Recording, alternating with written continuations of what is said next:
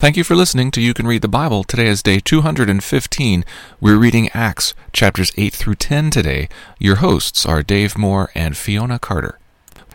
This is the Daily Reader for day 215, Acts chapters 8 through 10. At the quarter mark of the book of Acts, let's take stock of the patterns in Luke's story.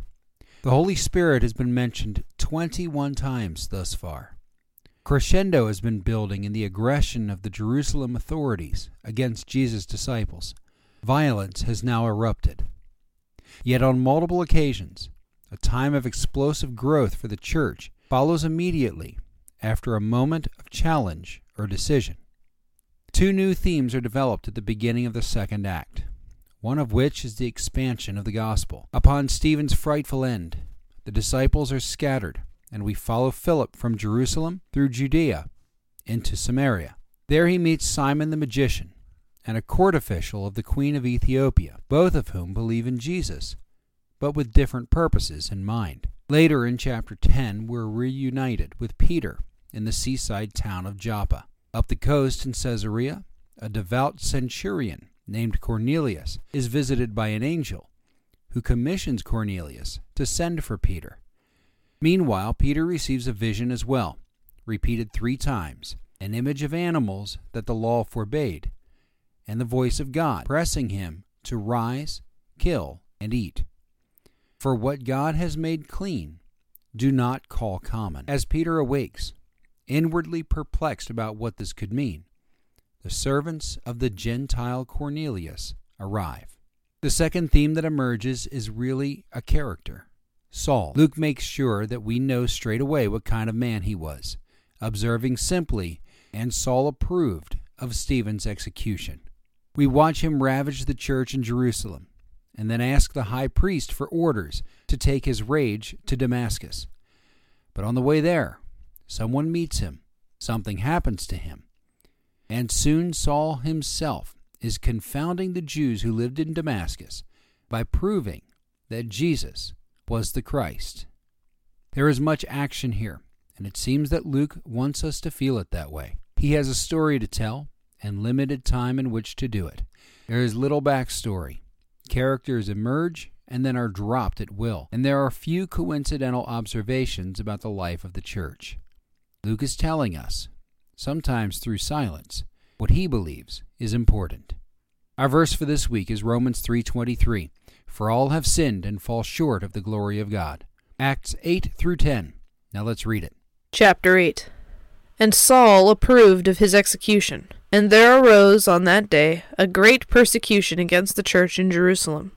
And they were all scattered throughout the regions of Judea and Samaria, except the apostles. Devout men buried Stephen, and made great lamentation over him.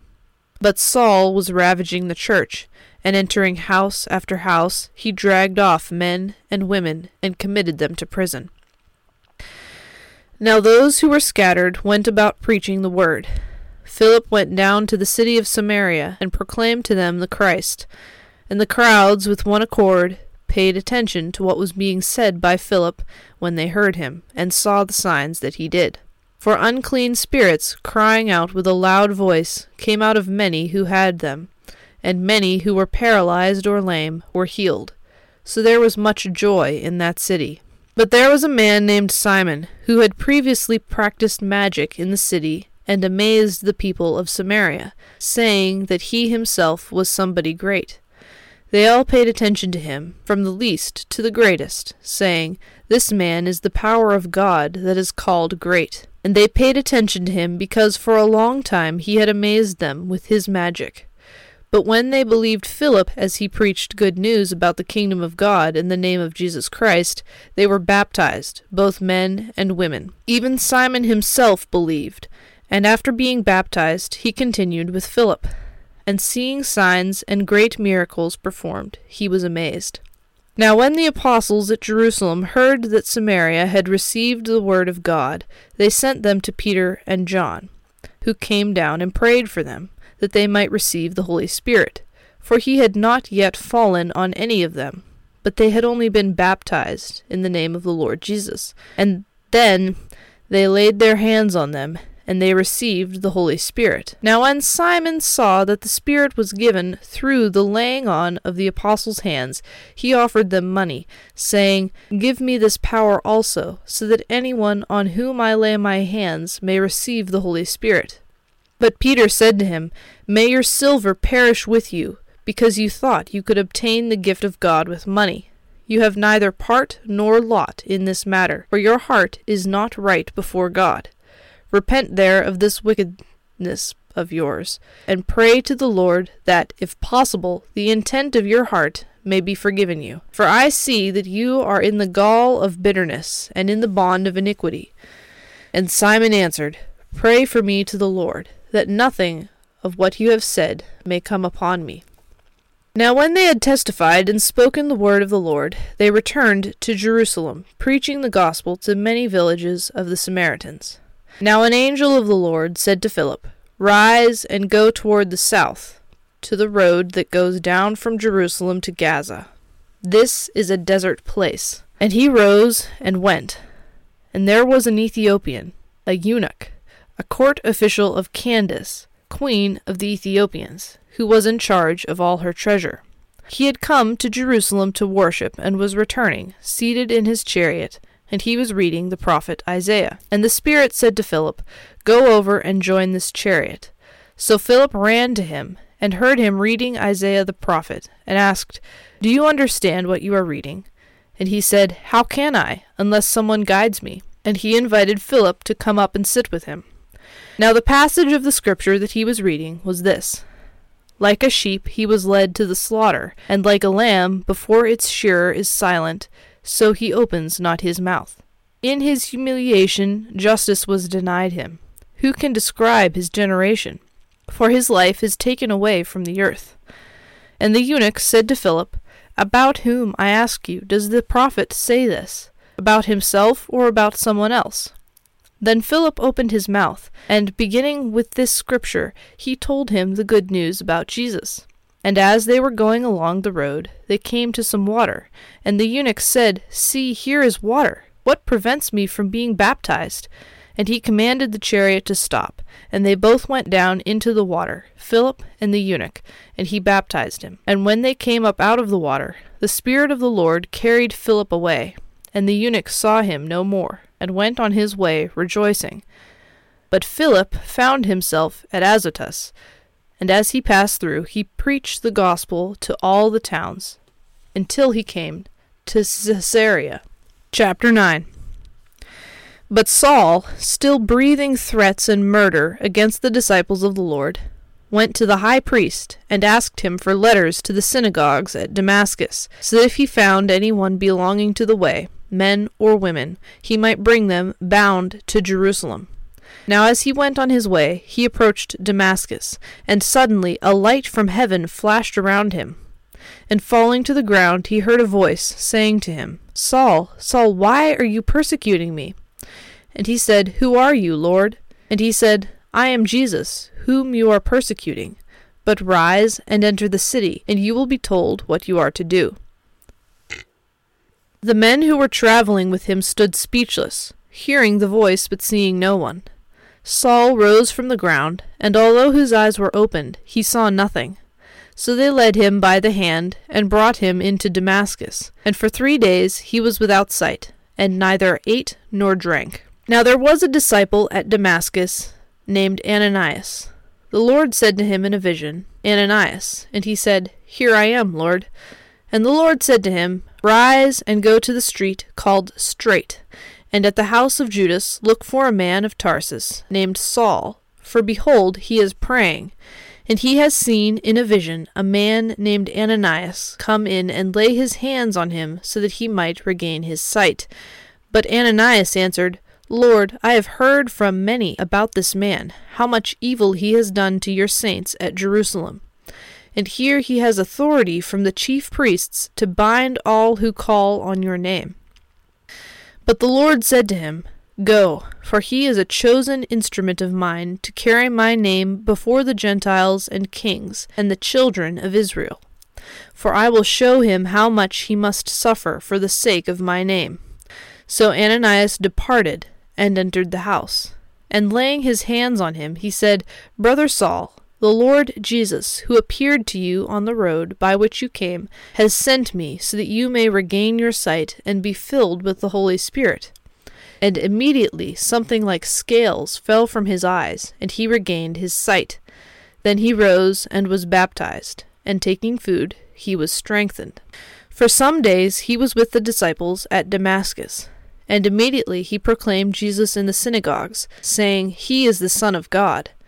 And all who heard him were amazed, and said, Is not this the man who made havoc in Jerusalem of those who called upon this name? And has he not come here for this purpose, to bring them bound before the chief priests? But Saul increased all the more in strength, and confounded the Jews who lived in Damascus by proving that Jesus was the Christ. When many days had passed, the Jews plotted to kill him, but their plot became known to Saul. They were watching the gates day and night in order to kill him, but his disciples took him by night and let him down through an opening in the wall, lowering him in a basket. And when he had come to Jerusalem, he attempted to join the disciples. And they were all afraid of him, for they did not believe that he was a disciple. But Barnabas took him and brought him to the disciples and declared to them how on the road he had seen the Lord, who spoke to him, and how at Damascus he had preached boldly in the name of Jesus. So he went in and out among them at Jerusalem, preaching boldly in the name of the Lord. And he spoke and disputed against the Hellenists, but they were seeking to kill him. And when the brothers learned this, they brought him down to Caesarea and sent him off to Tarsus. So the church throughout all Judea and Galilee and Samaria had peace and was being built up, and walking in the fear of the Lord and in the comfort of the Holy Spirit, it multiplied. Now, as Peter went here and there among them all, he came down also to the saints who lived at Lydda. There he found a man named Aeneas, bedridden for eight years, who was paralyzed. And Peter said to him, Aeneas, Jesus Christ heals you. Rise and make your bed and immediately he rose. And all the residents of Lydda and Sharon saw him, and they turned to the Lord. Now there was in Joppa a disciple named Tabitha, which, translated, means Dorcas.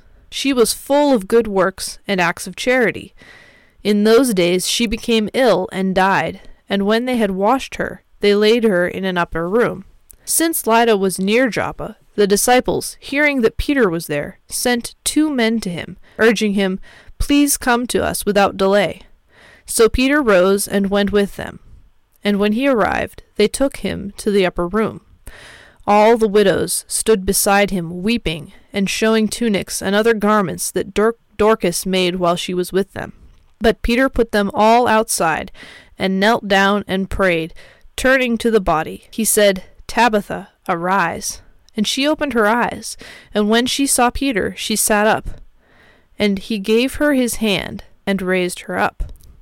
Then, calling the saints and widows, he presented her alive. And it became known throughout all Joppa, and many believed in the Lord.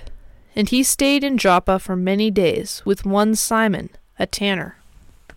Chapter 10 At Caesarea there was a man named Cornelius a centurion of what was known as the Italian cohort, a devout man who feared God with all his household, gave alms generously to the people, and prayed continually to God. About the ninth hour of the day he saw clearly in a vision an angel of God come in and say to him, Cornelius. And he stared at him in terror, and said, What is it, Lord?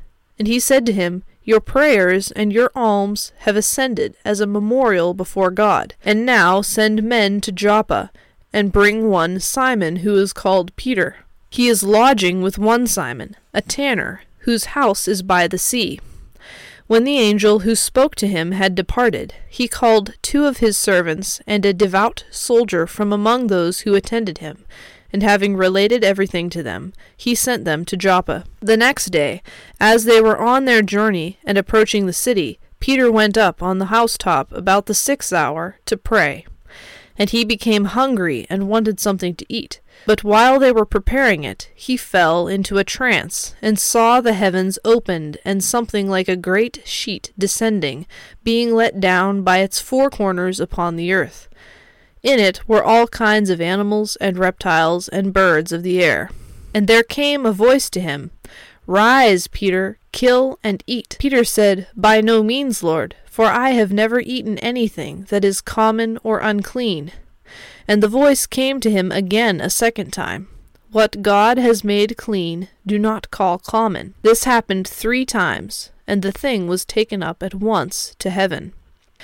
Now, while Peter was inwardly perplexed as to what the vision that he had seen might mean, behold, the men who were sent by Cornelius, having made inquiry for Simon's house, stood at the gate, and called out to ask whether Simon, who was called Peter, was lodging there. And while Peter was pondering the vision, the Spirit said to him, Behold, three men are looking for you.